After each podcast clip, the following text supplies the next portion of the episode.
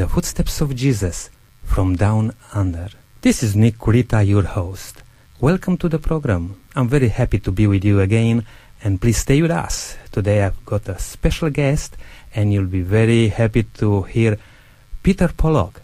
You may heard about this name, I'm sure, and uh, he's coming all the way from South Africa, joining us here on our program. Peter, welcome. Thank you very much. It's uh, it's my privilege to be here. Very much so. I just uh, want to pass it to Pastor Stephen to ask a couple of questions because myself, I'm not so. You're not so sure it? about the cricket. No, no. Actually, before I came to Australia, I never thought that this is such a sport, you know.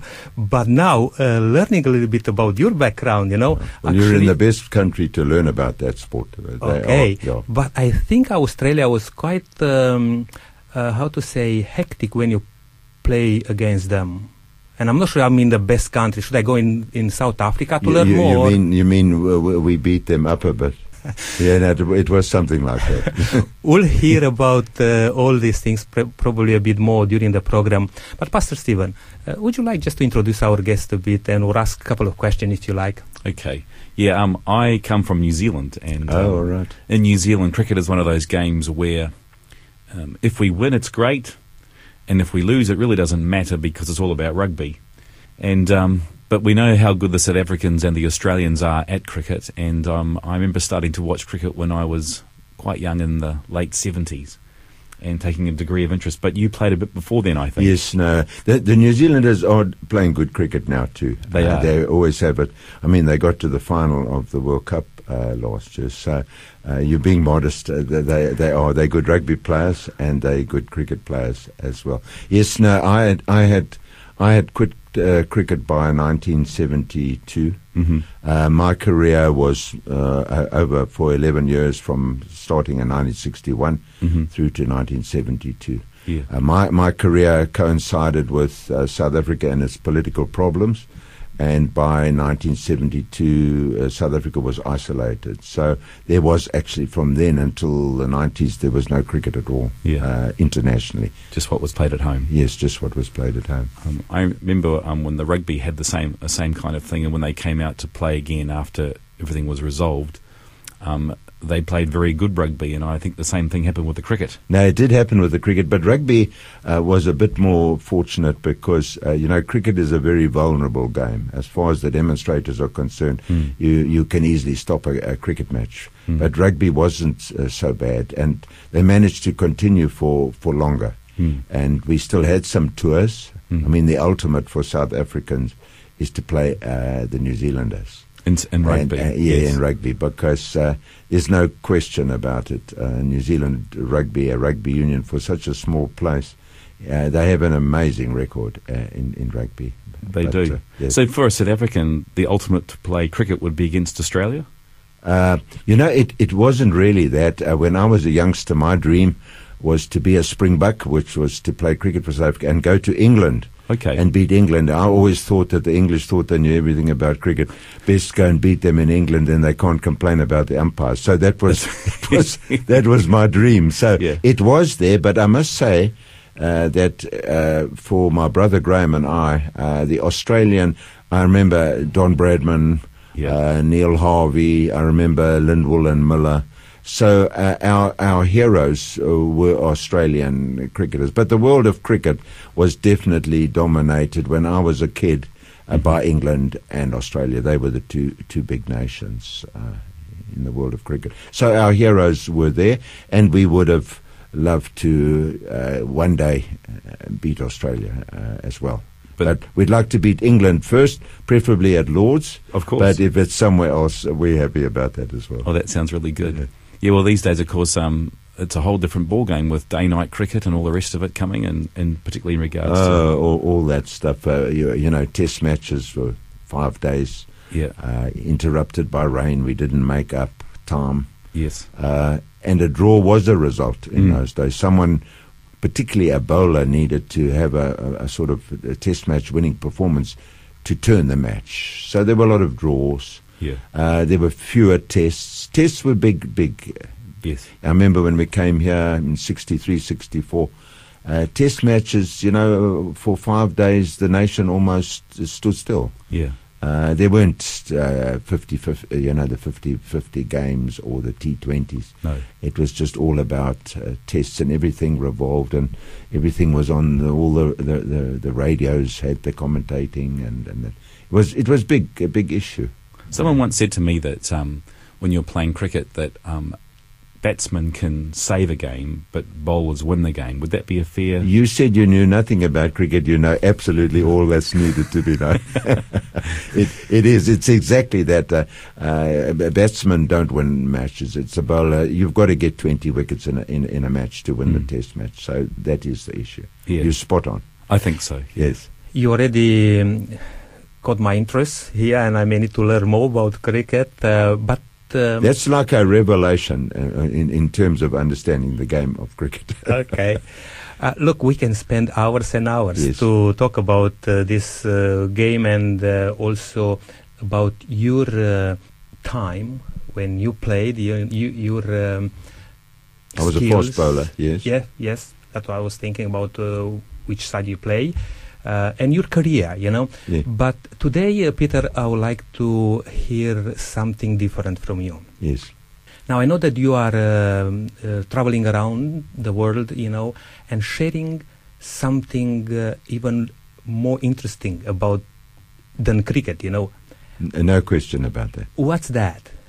Um, you know, I, I, I, South Africa is a, a very Christian country. Uh, the statistics tell us something like 70, 80% of South Africans are supposed to be Christians. I don't know where we get those statistics from, but I was brought up in, in, in a sort of Christian country. Uh, almost, I think in South Africa we think that Christianity is hereditary. Uh, I was uh, a Presbyterian. I was born a Presbyterian.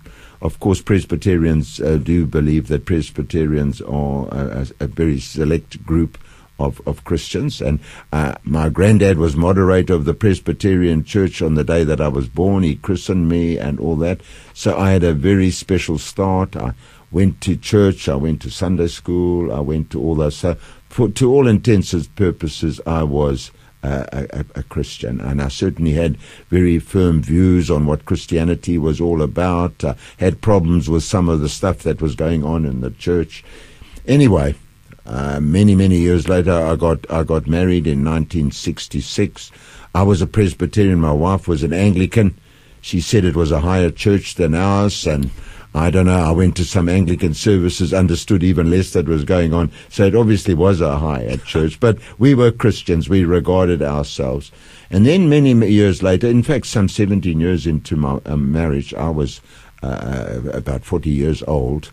Uh, my wife got born again. Uh, she met the Lord Jesus Christ in a very dramatic way.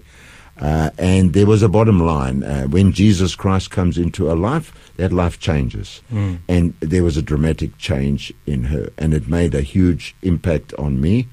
I had seen religion all my life, I had had views on religion, but now I saw change. And it was at home because, you know, you can act things out, but at home you can't. And mm. there was something very, very real had happened. And to cut a long story short, with, within a couple of months, uh, I'd, I'd, watched this. Uh, I, I, I, wasn't happy about it. I questioned it. Uh, and then one night I was sitting in front of a, a TV set watching a Christian program. And um, uh, I, I, came to, uh, it was a Christian program involving Reinhard Bonnke. He was being interviewed. It all had to do with Christianity and that. But in the process, of uh, the interview, I really got challenged. I got to realize for the first time just who Jesus Christ is. Mm. And in the process of the interview, uh, I, I, my life came before me. I, I, I, realized that I was in the process of trying to gain the world, something I would never achieve. But, but, but more tragically, I was in the process of losing my soul. One challenge led to an, another, and by midnight that night, I went down to the bottom end of the garden and I gave my life to Jesus. And when I gave my life to Jesus, I didn't get any warm feelings or hear any bells ringing, but I did do something that I hadn't done for 25 years. I, I sobbed and cried like a baby. But when I said, Jesus, I know that you are the Son of God, and I invited in, him into my life and I gave my life to him, I gave my whole life to him. I didn't just add him on to my Christian CV. Uh, I, I, meant business. I was been 40 years old. I'd been 40 years in the wilderness. And I, I, I gave my life to Jesus. And I, I can say it, it, it, was, it was categoric because I, I virtually went back into the house that night uh, never to be uh, the same again. And it really was quite a shaker. I mean, when I was challenged, uh, you know, I was CEO of a multi-million company. I was chairman of this and president of this. I lived in the best suburb in town. The kids were all doing pretty well. People looked up at the family. And, uh, you know, even as I sat in front of the TV set, uh, the challenge, nobody else would have been challenged as I was uh, there. And uh, I, I, mean, it is a bit of a shaker when you, you think that that's uh, life is about that. It's about success. It's about uh, getting somewhere. And then all of a sudden, you realize it was uh, the question too that was asked of me uh, really was what have I done with the things uh, that God gave me? He gave me a wife and four kids. what have I done with the stewardship? Anyway, back into into the house that night. Next day, never to be the same. Uh, within six years, uh, I had given up my fancy job, CEO, swapped my fancy Mercedes for a clapped out old Skyline, had a Bible under my arm, and set off to preach uh, the gospel. And that was that was some some thirty years ago, and ever since then I've travelled the world, uh, preaching uh, the gospel, you know, as an evangelist, but but perhaps a bit more than that. Uh, I've been, been involved. Uh, you know, I, I went full time into the ministry and live by faith, and I have been doing the same ever since then. And that's that's why I'm in, in, in Australia. I come to Australia uh, every year. I come twice. I come for most of the month of May and most of the month of October, and I travel around and I, I, I minister uh, at, at, at, at, various churches. I, I travel quite uh, uniquely interdenominationally, but my life is, is, is, is all about uh, Jesus Christ. That's wonderful, uh, Peter. And um, probably just now it's uh, time to take a short break, but please don't go anywhere. We are going to come back and listen to Peter Pollock's story. This is In the Footsteps of Jesus from Down Under.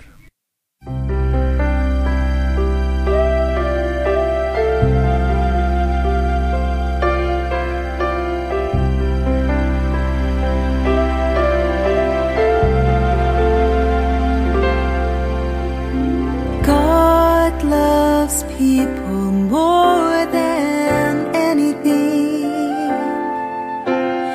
God loves people more than anything more than anything, he wants them to know he'd rather die than let them go. Cause God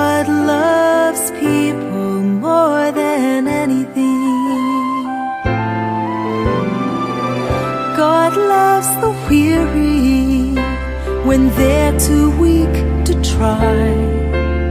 He feels their pain, he knows their shame he cries with those who cry.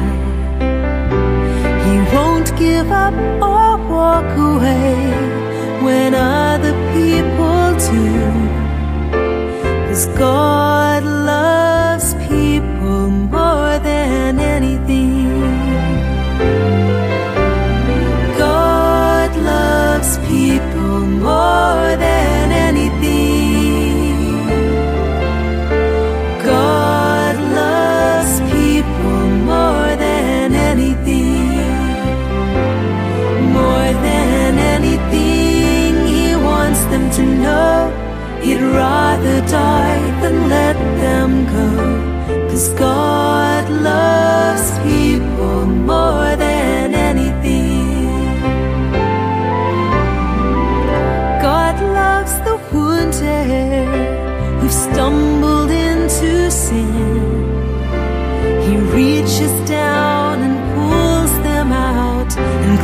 and cleans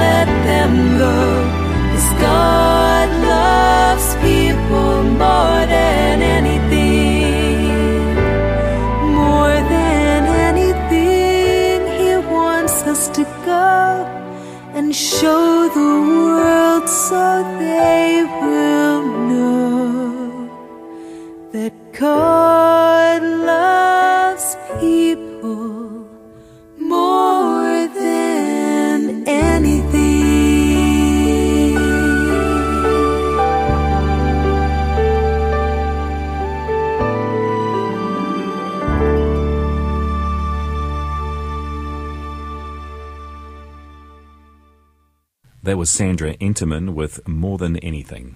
And we are back with uh, Peter Pollock, our special guest today, coming all the way from South Africa and sharing with us uh, not just about cricket, where he knows the best, uh, but I think in the last period of time, which means more than 30 years, Peter is sharing something amazing with the world, and that's about Jesus. Good news about Jesus. Peter, what's your walk with Jesus? What you tell people when you you go and preach? Well, you know, ob- obviously eh, over the over the years, uh, it's, it's changed a little bit. When I first started, I I, I- gave testimony. I, I told the story, and and the story you start.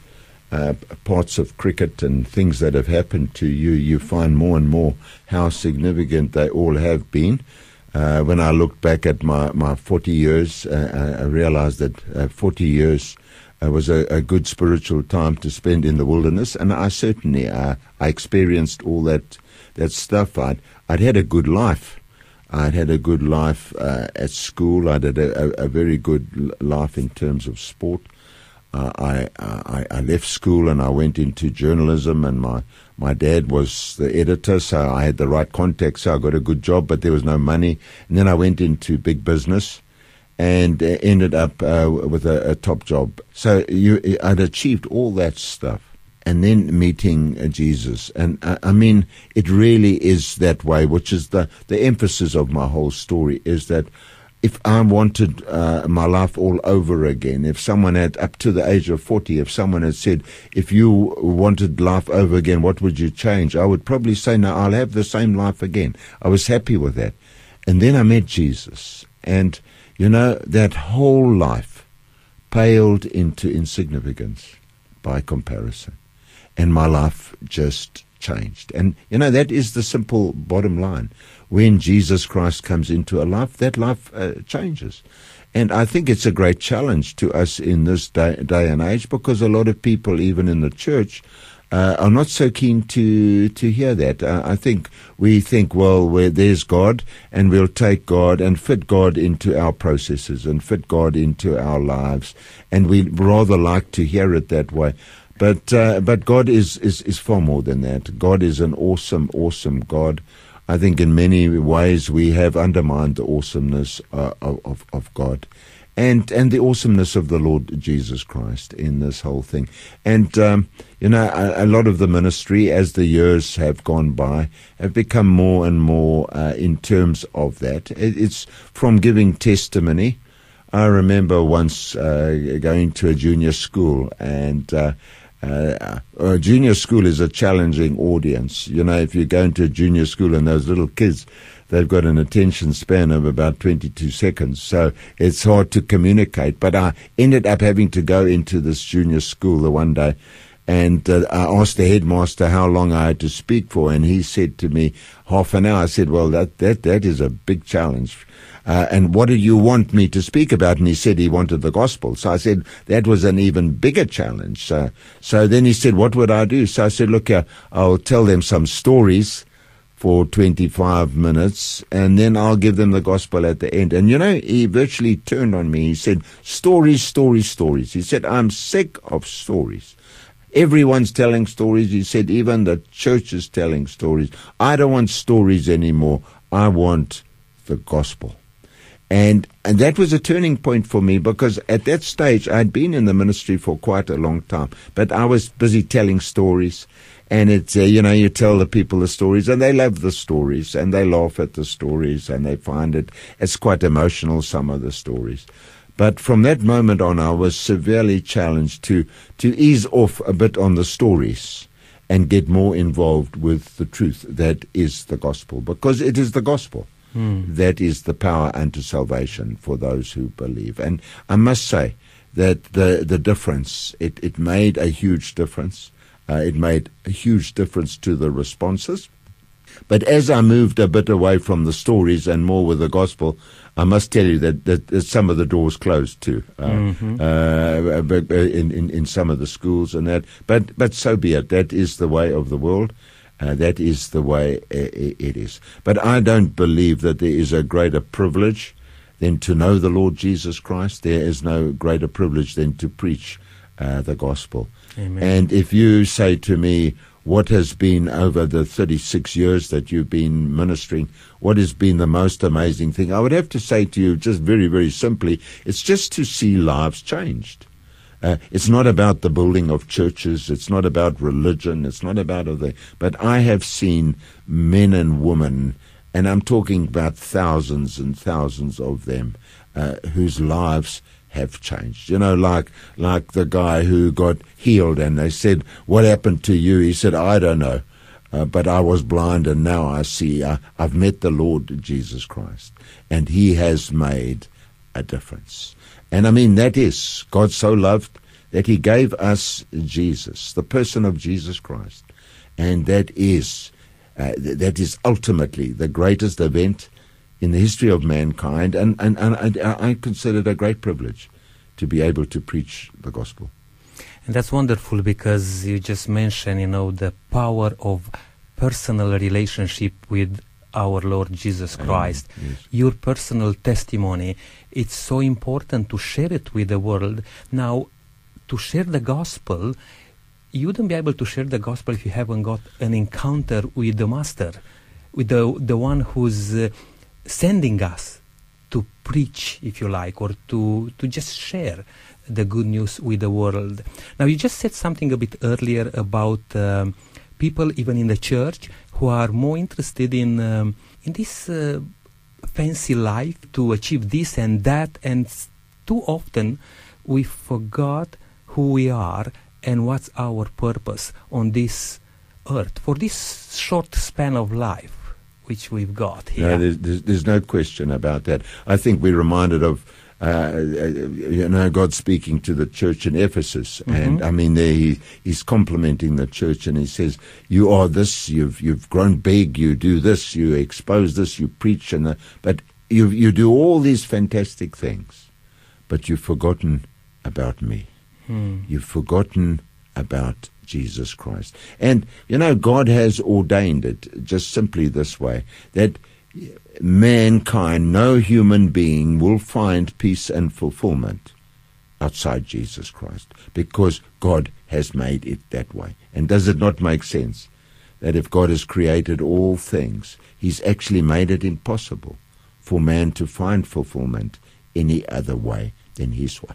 And we have conjured up all sorts of ways. We've taken truths and made it into religion, and we've made it into super spirituality, and we've made it into all these other things. When, when in, in real terms, the gospel is a very, very simple truth. It, it really is. A, it's, I think, uh, when people say to me sometimes when I, when I preach about Jesus, and, and, and I mean, He is. Uh, he is all sufficient in himself. And it is about the person of Jesus Christ. And I know people, even uh, leaders in church, sometimes look at me and, and, and as if to say, you know, that's an oversimplification. And we are living in a day and age where uh, some people regard it as an oversimplification, but it isn't. Uh, it is.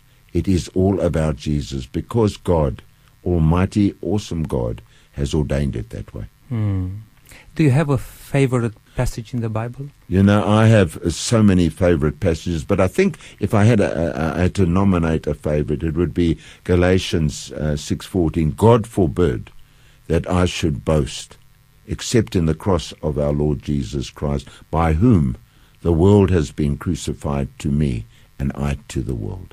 I mean, Paul was writing that, and he said, God forbid that I, and he could have boasted about so many things as a Christian, as a Christian leader and a, as a gifted Christian. But God forbid that I boast about any of those things except the cross of the Lord Jesus Christ, by whom the world has been crucified to me, and I to the world. That would be uh, my favorite. That's wonderful. Peter, our time is coming to a close. Uh, went very quick. Uh, I would like to have more time to talk to you. But if you, if I'll ask you to share something or just tell our listeners just a simple thought or something which you like to leave with them, what that will be. You know, I just I just remember a friend of mine. He used to come on a Monday night, and he he he, he battled to believe. He knew he should believe. He really wanted to believe. He always used to say, he always used to say, if only I could have, if God would reveal himself to me in, in, in, in a dramatic way. He just wanted that. Well, he was seeking that, and, and many years ago, he, he, he went away and he was uh, he was on holiday in the in the Kruger Park. He was in a in, he was in a, a a bungalow one Saturday evening. The lights went out. He was there all on his own. He had a heart attack at midnight. He cried out to the Lord Jesus. There was a whole testimony involved. He survived. He came home. The doctors did a test. And as he sat across the desk from the physician, the physician looked at him and he said, George, you had a massive heart attack. You have no right to be alive. But George will never be the same again. And the important issue is that it wasn't the heart attack or the, the surviving of the heart attack that changed his life. There in that bungalow that night, as he cried out to Jesus, the knowledge of Jesus Christ as Lord of his life dropped from being an intellectual fact in his head to being a spiritual truth in his heart. And he would never be the same again. The great problem that we have is that we tend to want to know about God. But what we don't want to understand is that Jesus died on the cross, not just that we would know about God, that we would know Him. And it makes a huge, huge difference because by the power of the Holy Spirit, that is what God ordained, that we should know Him. Thank you very much, Peter, for uh, this time. I pray to God that He will bless you, empower you to share with uh, people out there, with many people who don't know much about God or may not have an encounter with Jesus. They may be inspired by your experience and uh, they will take a stand for our Lord Jesus Christ. God bless you, be with you as you travel around here in Australia and all around the world. And um, very happy to have you on our program. Thank you very much. God bless you. Well, thank you very much, and it's been my privilege to be with you. God bless you all. Until next time, keep walking in the footsteps of Jesus.